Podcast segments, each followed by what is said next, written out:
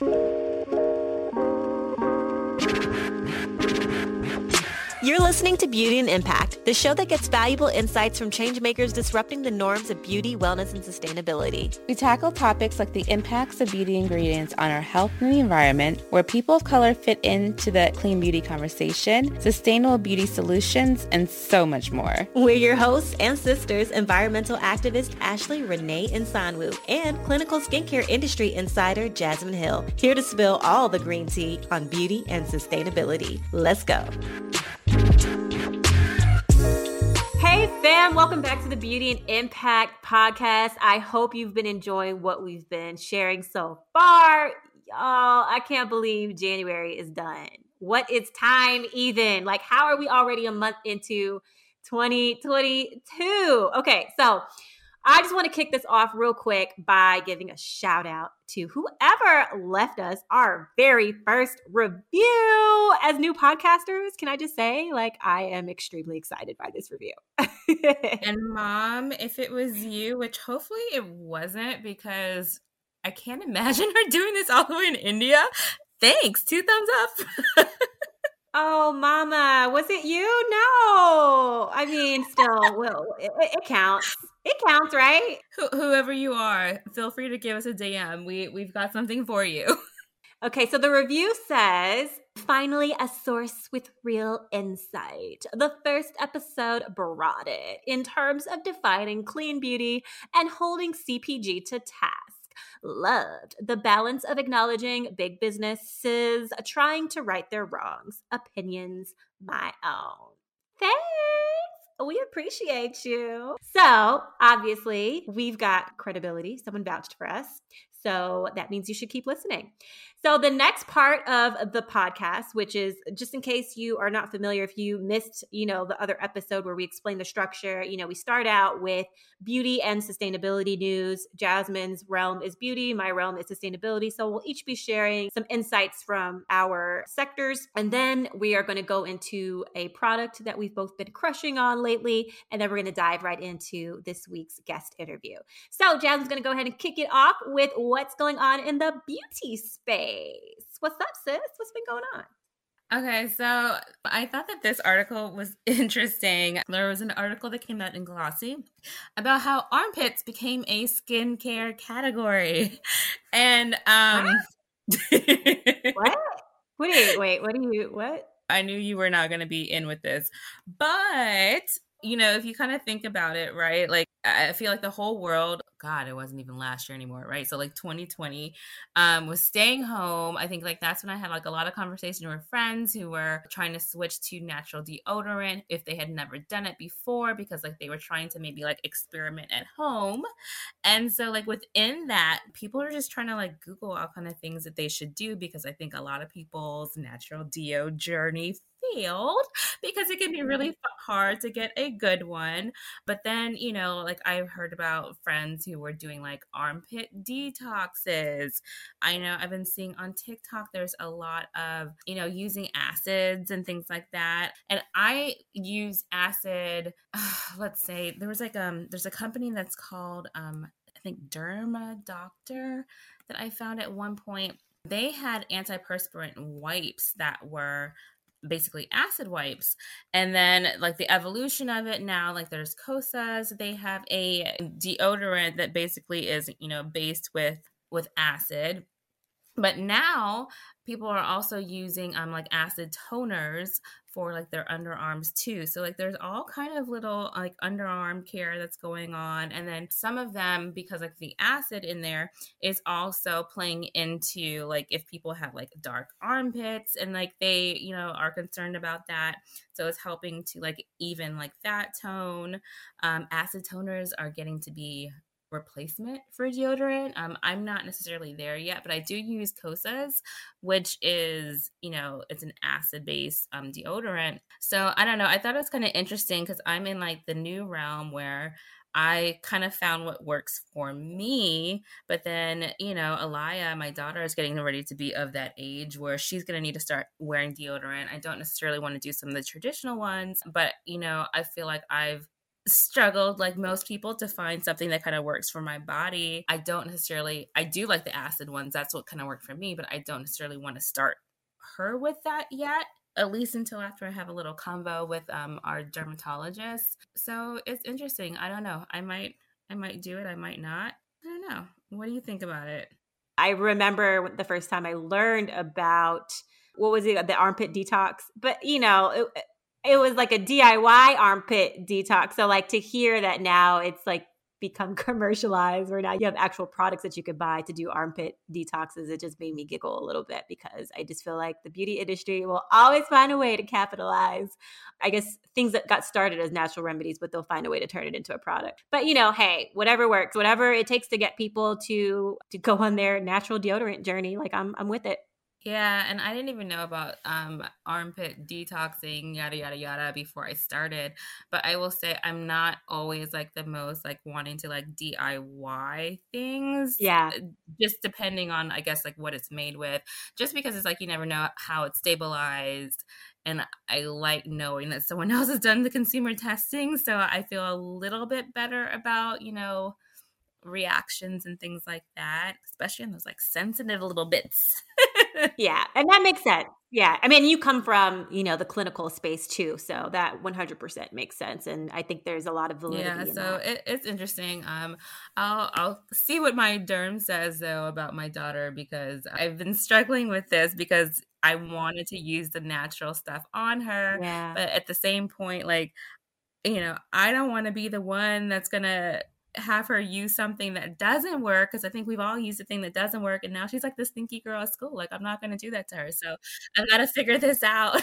oh, yeah, it's it's getting she's getting to that age, right? Where kids can be mean. Kids can be so mean around like this age, like preteen, teen. Oh, she's not, mm, you know, yeah, hello, yeah don't I, do I, don't want to age your daughter. Like, no, let's not do that. She, she's still my little Alaya. She's still my niece, my little baby niece in my eyes. But yeah, it'll happen. So I totally get that, like as a mom. yeah, that's actually pretty cool. It's, it's interesting to hear how that space has evolved. Yeah, so that's the update on my end. I might try just doing the actual toner under my underarms instead of the deodorant the next time it runs out. So I'll do a little experimentation and see.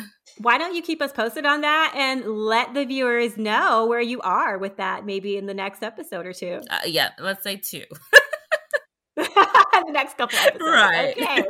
we will circle back to get an update from Jasmine on her journey. All right. So now let's get into sustainability news.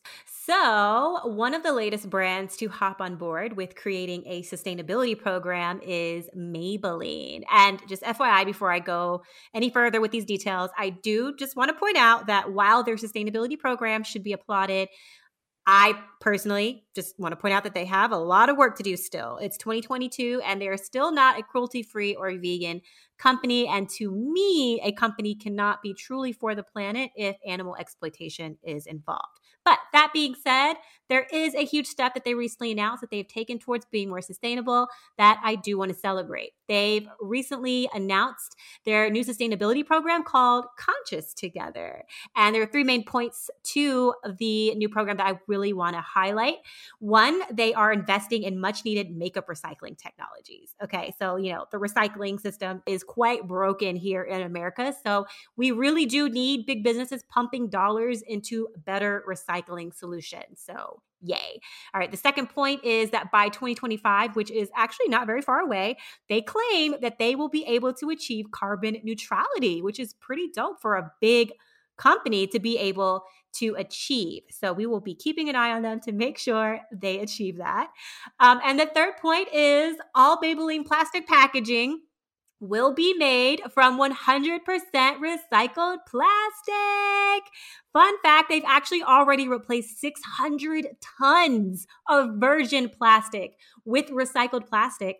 They've been doing this since 2018. That's insane. And, and this actually kind of ties into our guest today, who um, will be talking a little bit more about PCR, which means um, post consumer recycled uh, plastic. So we're going to be talk. She's going to go into like why that's a big deal and why that's important and why we all should be supporting brands who make their products out of PCR, um, which is recycled plastic. So, despite my mixed feelings about, you know, Maybelline, at the end of the day, I, I, obviously hope they reach their sustainability goals because every sustainable goal met is another step towards a cleaner planet. All right, cool. So, we wrapped up our beauty and sustainability news segment of our podcast. And now it's time to dive into the fun, fun, fun part where we recommend some cool products that we've been trying lately or that we just like uh, really, really enjoy and want to share with you. So we'll start out with Jasmine. What product do you want to highlight? All right, so my product that um of the week is actually not necessarily something I'm using, but I just want to call attention to a really cool product launch. So actually, the entire brand just launched. It's called Salt Air. It is a body care is skincare line, which I thought was really cool. So they have a line of you know these body washes right now where they're using a lot of like skincare ingredients like glycolic acid, retinoids, antioxidants, um, niacinamides uh, for your body. And I thought it was really cool the way that they were kind of positioning some of this. So I normally use this called like the KP kit from Glytone and you know, it does the job. It's primarily um, they're just glycolic acid um, and KP. KP is actually this like skin condition that's like these little bumps that appear on like your upper arms or outer thighs. People call it sometimes like chicken skin, but primarily, you know, just using the glycolic acid wash just like leaves my skin like so well exfoliated. So I love using this year round. Um, but this new brand, like this whole thing is beautiful. It's very well thought out to me from like sustainability point of view though too. So all of the packaging the body washes are coming actually in these like aluminum cans and you have the option of either getting the pump or not getting the pump so like if you're ordering it you don't have to get a pump again and all the colors are just like really bright beautiful. I think it's just a very well executed, well thought out brand. And excited to try this once I'm out of my next round of KP glycolic wash. What about you? Yeah, so what I really want to shout out is a brand, not just a product, but a brand called Apto. I have not tried any of their products, but they're actually on their way to my house right now. But I think it's really cool to highlight them right now because big news, they just launched in Target, which is really awesome. You know, they're a very accessible brand. They're already in Walmart. Now they're going to be in Target. Their products are very, very affordable for a clean skincare and beauty brand. I really love the fact that their prices are so low, but they're also products that have been made to be healthy for us and the environment. And funny enough, it's like they kind of like stumbled into sustainability, right, during the pandemic. So they actually pared down their offerings. Like they used to have, uh, I think it was almost 40 products. I know it was like well over 35 products, and they pared it down to seven just for simplicity purposes. And I really appreciate that. So I wanted to support them and, you know, what they're doing to be more sustainable and cut down on their waste and cut down all like the extra products that aren't needed. And I want you guys to take a look at what they offer because they have seven very straightforward products a cleanser, toner, serum, mask, moisturizer, mist and a lip balm. And if you see anything on their site that resonates with you um, try it out because it's all it's clean ingredients it's vegan it's cruelty free and they're making a really honest effort towards making their packaging sustainable including using recycled plastic which is like a recurring theme here. I don't know if you've noticed like we, we keep talking about like recycled plastic in packaging which again our next guest is going to talk about. So I think this is actually a pretty good segue into our guest interview, which is the one and only Babba Rivera. Let's go. Okay, so today on Beauty and Impact, we're speaking with eco beauty expert and Forbes 30 Under 30 powerhouse, Babba Rivera. Babba has worked at disruptive companies like Uber and Away, starting her own marketing agency by Babba in 2020, founded her own disruptive company, Ceremonia, the clean hair care brand rooted in Latinx heritage, which made headlines before she even launched when she raised a million dollars in pre pre-seed funding while pregnant and navigating a global pandemic. Okay. I, I am just so fascinated because I too gave birth this year. So I Oh my god, congrats. Yeah, thank you. Thank you. Congrats to you as well. so first of all, Babba, thank you so much for joining us today. Jazz and I have been huge fans of yours, especially after you launched Ceremonia as mothers and women of color, we're both inspired by your career and your lifestyle in so many ways. I really want to just kick off this podcast recording by hearing about how you were able to birth a whole child and a whole brand um, together at the same time. I'm a new mom myself, so you know, just tell us about the inspiration behind creating Ceremonia and your secret to doing it all while pregnant. yeah, well, I mean, the thing is, I think one thing I really learned is that life happens while you're busy making plans because nothing ever really goes according to plan. My daughter actually arrived five weeks early. And so she's a little preemie, totally healthy, and has definitely caught up. And no one can even, I think, even see that she was a preemie at some point because she's so tall now. She just turned one point being is that I thought I had this master plan of, okay, I'm to, you know, work really hard and like launch Ceremonia. And then I'm to have a month and a half. And then I uh, like a month and a half since launch. And then I'm to have my baby. And, you know, anyways, uh, turns out the baby arrived a week wow. before Ceremonia's launch date. Oh my and, God, a week before?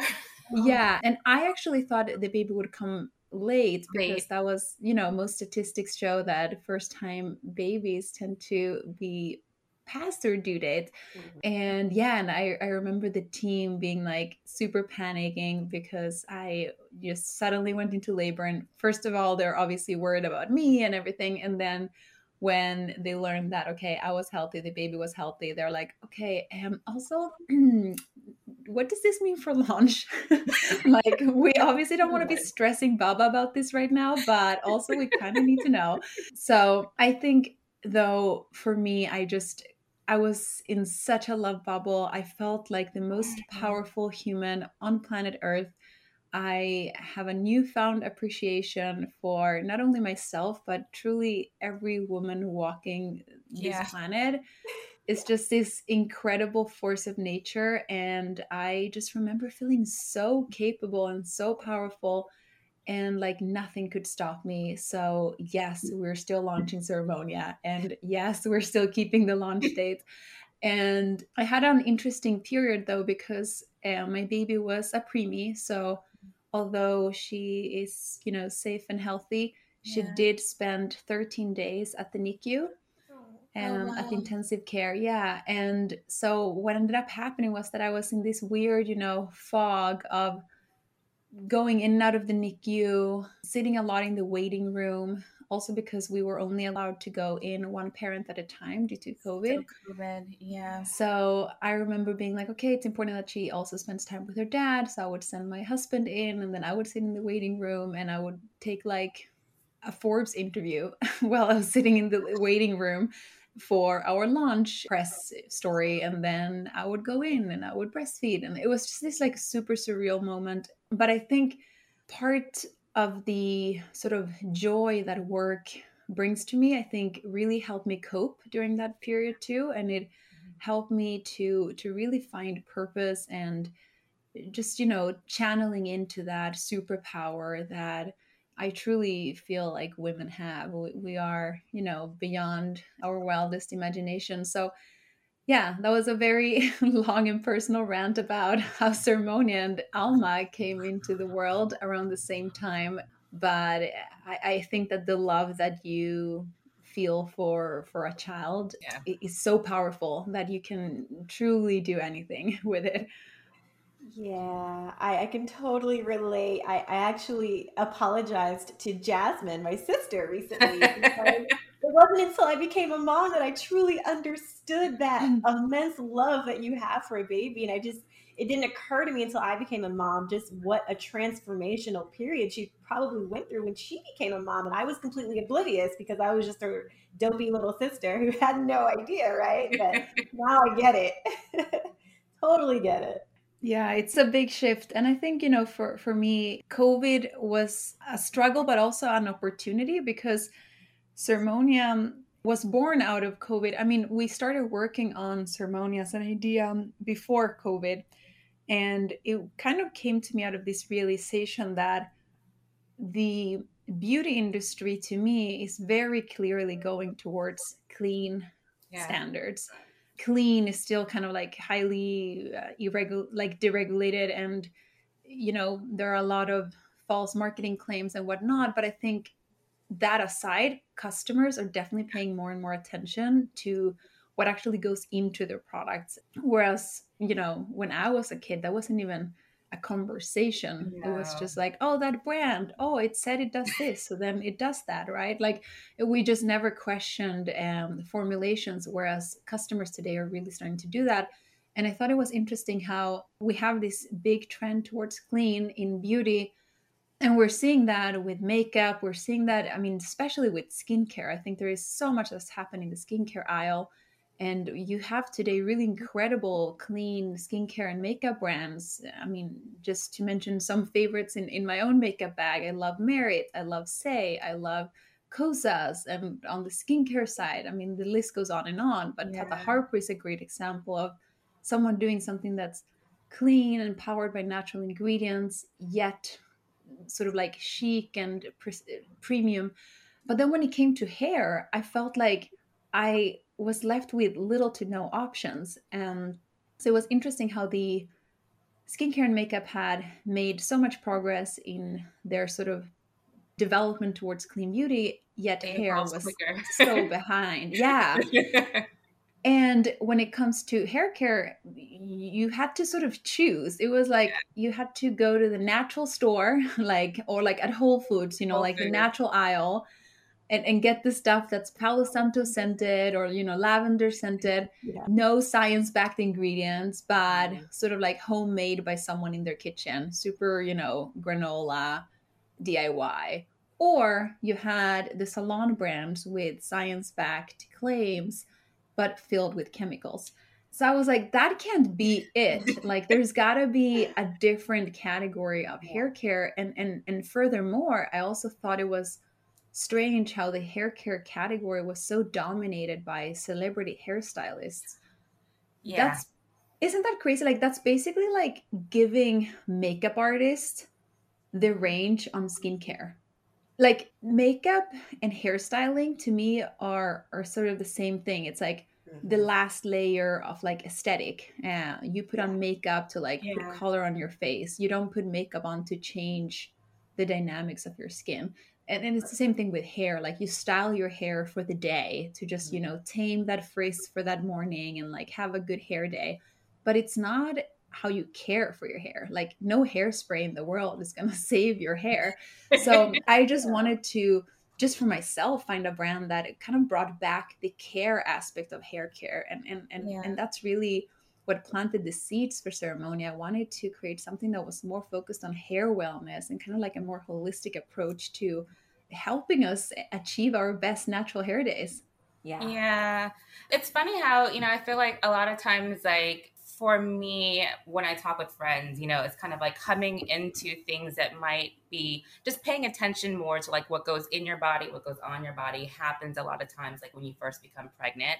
Because I think even for me, I never thought about it twice until like I worked with um dermatologist and my very first conversation with one of my clients was oh you know i'm pregnant and oh hey well remember you know like this retinol the salicylic acid that i put you on um probably don't want to use that right now while you're pregnant. I'm like what do you what, what do you mean? Yeah. you know? And so i think it was like the first time just really starting to think about that and you're right you know i i, I went into probably this like really just like very California natural. Like, what am I going to mm-hmm. pick up from the farmer's market? But I'm so just like fashion forward. When I lived in New York City, it was all about fashion We just like fun stuff. So it felt just too whole grainy for me. You yeah. know what I mean? So I remember at one point, it's like I, I got out of the newborn fog and I'm just like, but I really like fun stuff. You know, I don't want to smell like oats and yeah. shea butter. you know what I mean? And I think like that's like what I love about like what you've created you're kind of like still bringing together like the best of both, right? You know, like there's like this segment of person who is like really analyzing what we're kind of putting in both like on our bodies in our bodies but we want to have something that has like a cool vibe to it at the same time right like we don't necessarily totally. want to get that and like, i think about skincare and beauty products as part, part of like interior design in my bathroom yeah. like i'm not gonna lie i want it to look nice and i also think that you know, when we go through pregnancy, I was also pregnant while we were formulating. So for me, yeah. it had to be pregnancy safe from the get go.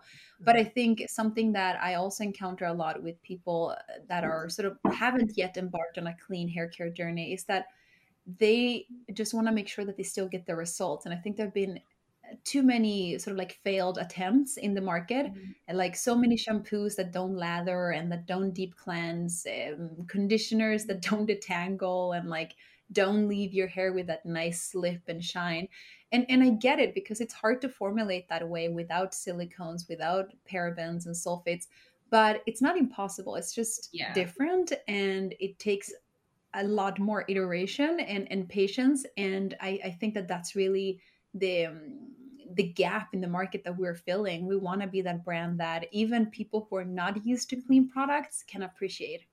Yeah so I want to bring it back a little bit, you know, just kind of hearing this story about everything that you were doing in the middle of, you know, being pregnant and almost like giving birth to both the brand and the baby at the same time. I did not realize it was actually so literal.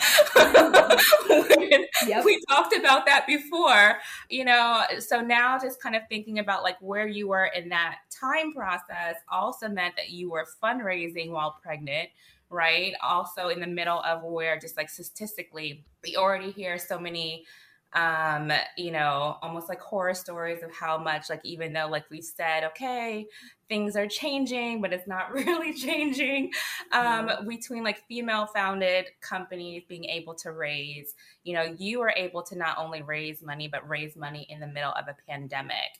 And one of the things that we were looking at when we were researching a little bit about you is kind of just like going back through and seeing um you know like looking at the percentages, right? So we saw that like if you're looking at Hispanics being the largest and fastest growing minority in the US, when you're looking at it from the standpoint of startups founded by any type of Latinx woman, you're vastly underfunded, right? So we're seeing that kind of like across the board within like minority companies and then also like female led brands.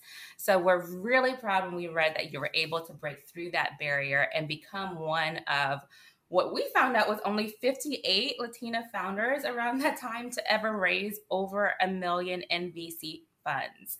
So some can argue you are one of a very few brands that launched to serve a true void in that market.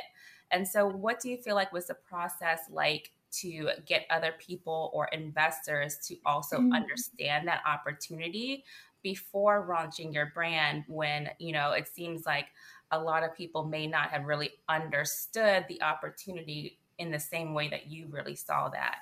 Yeah.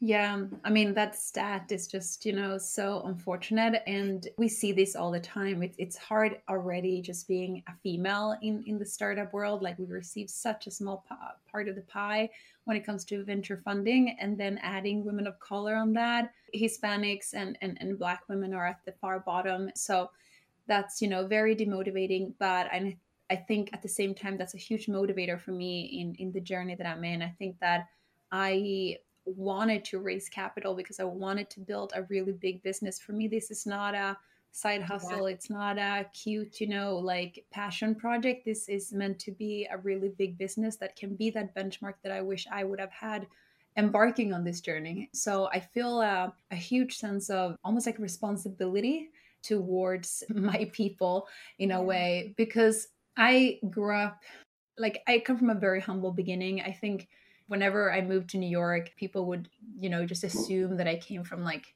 a wealthy family who was like paying for me to live in New York and, and all these things just because that's how I carry myself today. But that's that yeah. was not always the case. I, I grew up in the projects. My parents were immigrants. They never had a job. They don't speak the language. I would translate to, for them at the bank. I took a lot of responsibility at home.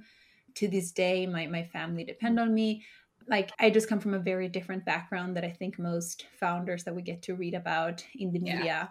Yeah. Um, and I think that when I went out to fundraise, I it just became so clear to me that I did not fit the mold. Um, because what happens, and, and it's at the end of the day, it's not even really the investor's fault because ultimately their job is to replicate success. So a lot of the times they have a certain investment thesis that they have you know been given by the investors of their fund because this is the other thing being like a vc that's a business it's not charity yeah. it's not like they're going to give money to the people they feel the most sorry for like that's not how it works so they have you know their own investment thesis that they stick to in order to be successful in their jobs. And a lot of the times those are built on past experiences yeah. and, and and past success stories. yeah and i think that's really the root of the problem is that yes if we we have data that shows that you know white male founded companies you know from ivy league schools uh, tend to run successful businesses then like that's subconsciously the mold that you know gets created in the industry so i mm-hmm. think that's why it's so important with um, unconventional founders breaking ground and, and really having those tor- stories being told in the media because that creates new benchmarks, not only as inspiration for future founders, but also as sort of like success stories for other investors to be like, yeah. oh, it's like that. This market that opportunity is huge. Yeah, exactly. because investors are not trendsetters. Like they hate to yeah. be first on something. Like they they they want to get on the deal that everyone else wants to get on. So that's the other thing I learned during my fundraising process. So much about it is momentum too. Um, and I think that's where my experience in marketing and storytelling really came in so handy because I think sometimes as women, we, we tend to get into these conversations a little bit intimidated and almost like feeling like we're asking for something. But the reality is, we're not asking, we're actually just bringing an opportunity. And it's not one that's just because someone has the money doesn't grant them access to my company. Like I'm going to pick my investors and this is an opportunity that only so many people will have the privilege of being part of because I can't take on everyone. So I, I think mm-hmm. shifting that mindset is really, really important and realizing that you hold the bar for the deal. Like you basically have a deal that people want in on and, and and it's your job to make sure that people see it as that Oh, that is powerful. That really helped reframe it for me. So it's it's not about like, hey, I'm asking you for help. Like, no, I'm coming to you with a legit opportunity for yeah. you to join what I have created. Um, this isn't just me asking for a handout. Like you're going to benefit from. And it. I mean, truly, I, I you're going to miss the boat. If you're not on it. yeah, exactly. And especially, I would say, where you are a minority founder, because it's like, this is what I felt too. I was like, I have created a situation for myself today that's very different from the one I grew up with. I have had uh, some level of privilege in my career. I had the opportunity of working with unicorn brands. I was part of launching Uber in Sweden. I built my career through Uber, then worked at Away. I built my own agency. Like I have very legit experience. And now I'm sort of like finding back to my roots and creating a startup uh, around that because it's a massive opportunity, by the way and I am bringing these to investors. And I truthfully don't know how many sort of like versions of a Babba they're meeting on a daily basis. I think most of the time they're meeting John Smith. So like mm-hmm. honestly they should should jump on the opportunity. They should be happy that I'm coming to them with it. Yes, I love the confidence. That that is brilliant advice. And you you said you launched Uber in Sweden, and so you also mentioned that you grew up from a, in an immigrant family. So I'm guessing that was in Sweden. You grew up in Sweden, yeah. right? So yeah. I was born and raised in Sweden. Uh, both my parents are from Chile, so they immigrated to Sweden during the Pinochet dictatorship. Mm-hmm. Um, and uh, and yeah, and my sort of first encounter with tech was um, getting hired uh, to wow. to launch Uber in Sweden, and yeah, that's a, a crazy story in itself. But um, sure. that that was uh, sort of like just put me on an interesting trajectory. Yeah. Wow. Yeah, I bet. And I actually spent some time in Stockholm several oh. years ago. Yeah, yeah.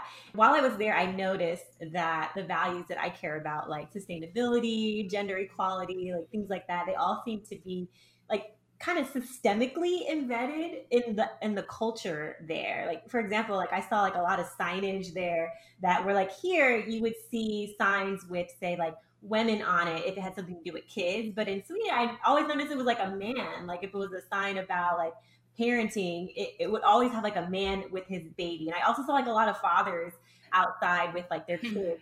So yeah, there is definitely a different culture around paternity leave. Um, it's so refreshing, and I like I grew up with it, so I don't think twice about it. But anytime I have friends from abroad visiting Sweden, they're like, "I saw so many dads alone with strollers." And that's when I realized that actually, yeah, I never see that in New York. Like that's a very rare sight. It is. I, I fell in love. And I just knew I was like, oh, one day I'm gonna marry me a Swedish man because that's the only Don't tell to Carl. it just came out thankfully, thankfully, my, my husband is kind of like a Swedish guy. Like he's very much into you know being a dad, and you know he's all about gender equality. So I lucked out there. um, but the other thing that I noticed while I was there was like sustainability was very important there. And I yeah, like it's it's almost like a given. Yeah, it is. It is. It's heavily, heavily integrated into I would say the kids' education from an early age. So it's not just yeah. something that you kind of like figure out like later on in life. Like I stumbled upon sustainability when I became an adult, but there I see like it's taught at a very young age. yeah, age. even in preschool yeah. and everything from yeah. recycling and composting and mm-hmm. yeah, it's just part of living.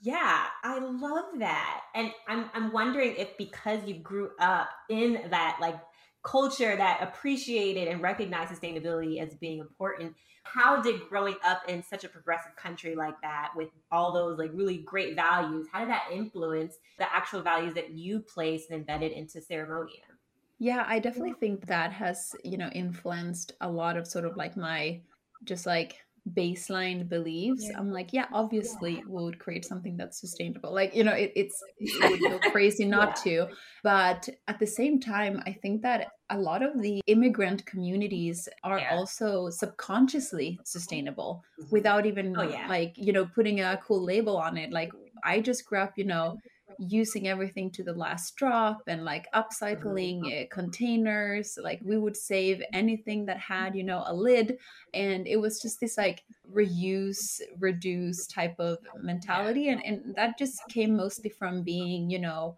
not having a, a lot of you know financial uh, stability so we had to make use of what we had and, and i think that that is true in the us too a lot of um, sort of like the fancy sustainability happens in like the white communities but a lot of the sort of like groundwork um, sustainability happens in, in immigrant communities where that's mm-hmm. just the way of living. So i think i'm very influenced by sort of like both of those aspects and i think i also uh, have a unique perspective of I, just feel so privileged honestly to have such a double perspective. It's uh, it's incredible. I, I can i can relate to so many types of people today as a result yeah. of, of my upbringing. Yeah, that's a lot of different like lived experiences. Yeah, that's funny because I think Ashley and I like talk about that sometimes just about so we're half Indian, so our mother grew up in Kerala. Oh, and oh, wow. you know, like we were just talking about like where my mom has um another like farm in our family right now. So like that area is like a lot further outside of um, like the main city where technically like we had our other um, apartment.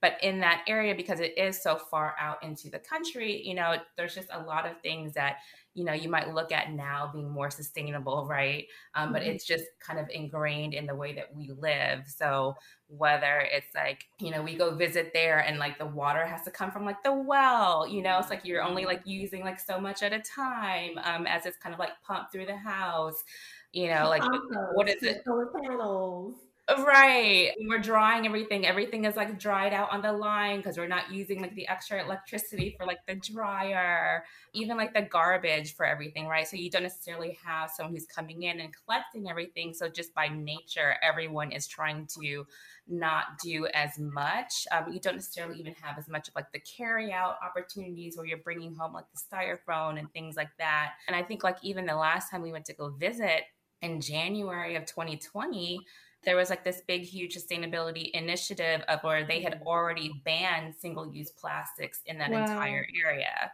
you know, and then we're kind of like slowly adopting to some of that, you know. Yeah. Now.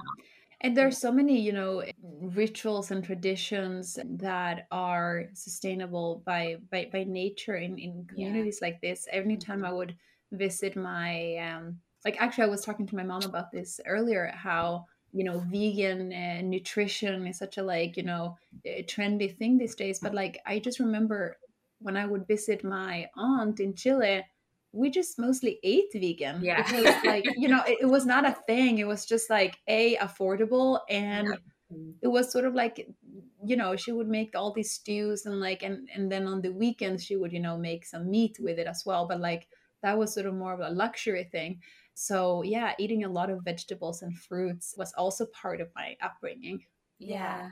And it's Very funny because, like, you don't really think of it as sustainable, right? It's just the way of it's life. a part of life. and yeah, you go, you go to the farmer's market. Like, oh, yeah.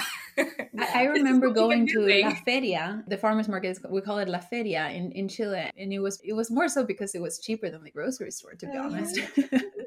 but it was locally produced, and it was you know great for us. Um, but it was not even something that I thought of labeling as sustainable at the time. Right. So, kind of talking back a little bit about like the sustainability uh, that you've been prior- prioritizing in your brand. We've talked a little bit about how much you're prioritizing clean values within the brand.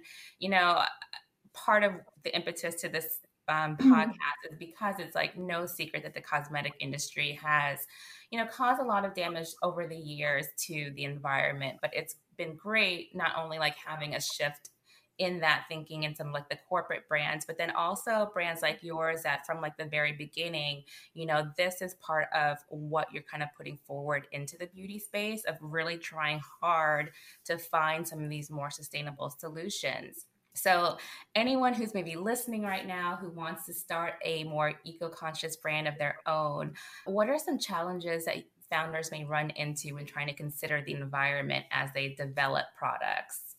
It's surprisingly hard. Like I, I think I I just realized that idea versus execution are two vastly different things. And it takes a lot of persistence and um, courage as a founder to to stick to your values because yeah. there are a lot of variables along the way that is gonna you know push you to budge um, and a lot of vendors that will try to convince you otherwise. So I think the biggest challenge, obviously, there are the expected ones. Yes, sustainability is, you know, should be a given, but it's not. It's actually really hard to mm-hmm. find vendors who adhere to the standards that you would think should be normal it's also way more expensive and we use you know post-consumer recycled plastics and, and, that is about five times the mm, price and yeah so it's it's a big investment and and and it at the same time i think we also struggle with the sort of perception versus reality there because to the blind eye, it might just look like plastic, and then we're just paying five times more for it.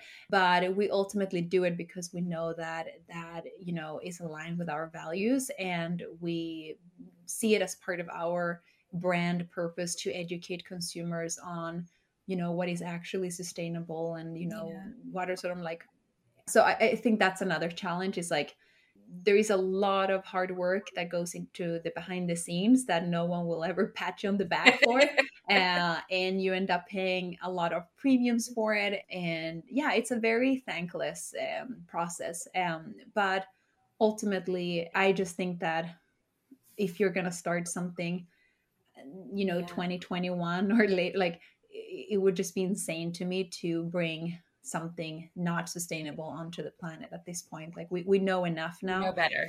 Yeah. At this point.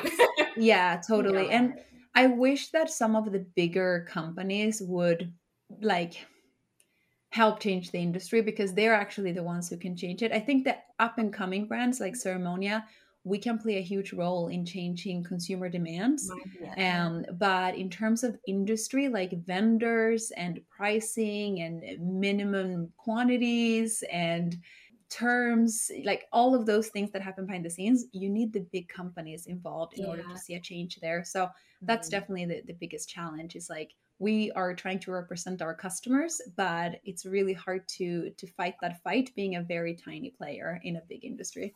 That makes sense. So it's yeah. like the demand is there, but since the big companies have all the resources and the biggest consumer base, they have the real power to drive yeah. even more demand by coming out with or by supplying the exactly they can products. impact the supply chain and, right. and that's really the you know pricing. where the issue is I, I don't think yeah. there's a shortage of customers wanting sustainable solutions although i do think that customers want it but they don't want to pay for it which is a different story and the thing is they might not even have to pay for it if we just change the industry for that to be the standard or for non-sustainable options to be heavily taxed like there, there is a lot of solutions for this. I generally think that things that are bad for humans and the environment should be yeah. incredibly taxed, like smoking. Like that's not good for anyone. Like why make that? Uh, you know attractive yeah, yeah.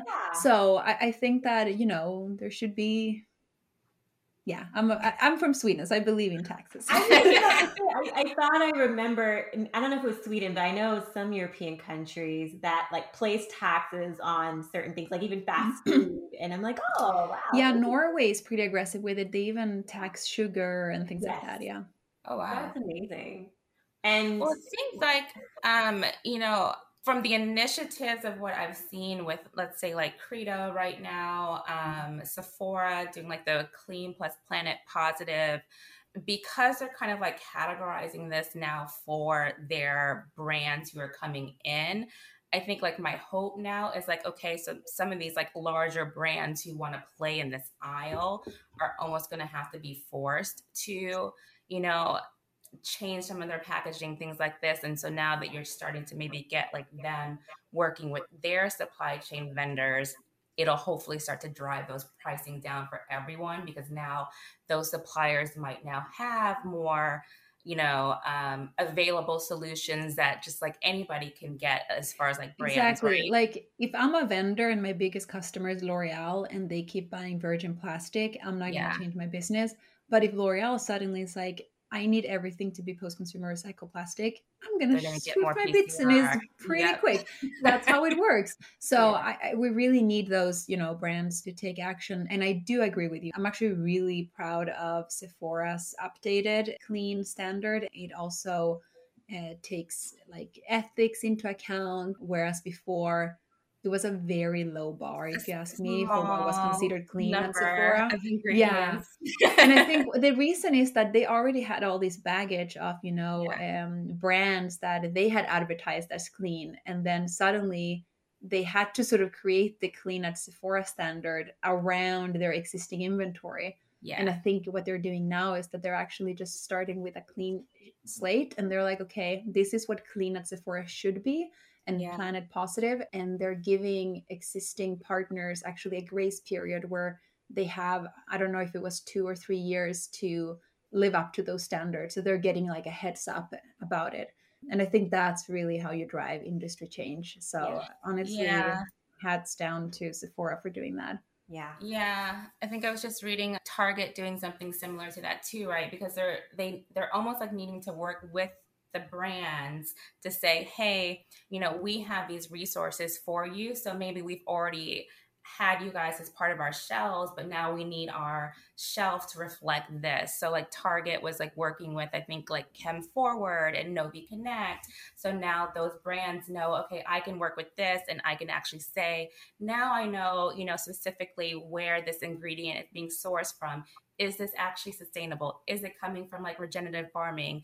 And so again, it's like resources, even maybe as the brand brand level that they didn't have before. So again, you're kind of starting to have this like more ecosystem of more eco-friendly products and brands because again you've got these corporations now that are setting these standards so if you want to be on the shelf you kind of have to comply and at the same time i feel like I, I don't feel like most brands like just want to do the wrong thing, you know what I mean? But they just may not necessarily have, you know, somebody in sustainability helping them out or even just knowing where to go with some of these things. I know? think it's also a financial thing. It's like they yeah. they have to report their bottom line and like no sustainability effort is going to give immediate results in terms of return of investment. Um, so I, I, I, do believe that being a sustainable brand is good business, but that's sort of like more of a long term play.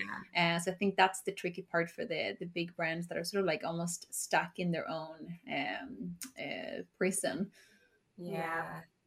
Th- three cents for them goes a very long way when you're producing millions and millions and millions. Of- percent, yeah, totally. They're like, actually, yeah. that's a deal breaker. right. And taking it back to just like consumer demand, like you mentioned that the consumers obviously want sustainable products, but there's also like an education component there where like I come from the environmental space, yeah. right? I'm an environmental activist.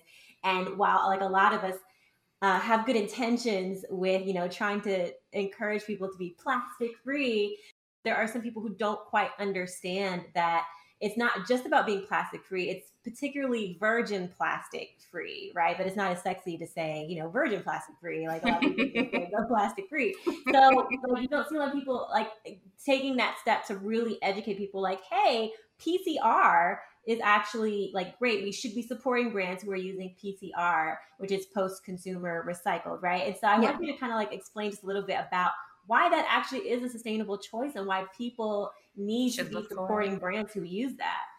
Yeah, definitely. I mean, that's definitely a big misconception that like I think as humans we want easy solutions and it's mm-hmm. it's so great if we can just put all of our blame into one thing and if we can just be really mad about climate change and be like it's the plastic water bottles and you mm-hmm. know just be like really mad about that so then we need plastic free you know.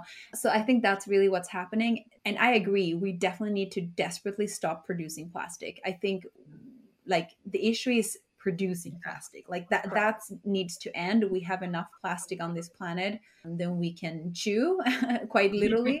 And i think that's where post consumer recycled plastic comes in where we're actually taking something that's already here and we are creating something new of it so we're extending the life of that plastic that is already here polluting our our you know planet. And the other thing with post-consumer recycled plastic is that so you're obviously taking it from the landfill and creating a new item with it. It's also if you look at the full carbon footprint, that's how we landed on this being actually the most sustainable option for us. Yeah. To ship glass is extremely so yeah and also actually to recycle glass takes a lot of energy mm-hmm. and also there is another you know misconception here that like glass is just more sustainable period. Reality is if the glass is tinted it's no longer recyclable. So there are all these things that you know come into play but as consumers we want easy solutions and we want to feel good about ourselves. So we you know don't, don't don't think about those nuances. And i also don't want people to listen to this and feel like oh my god it's so complex. I can't do anything right.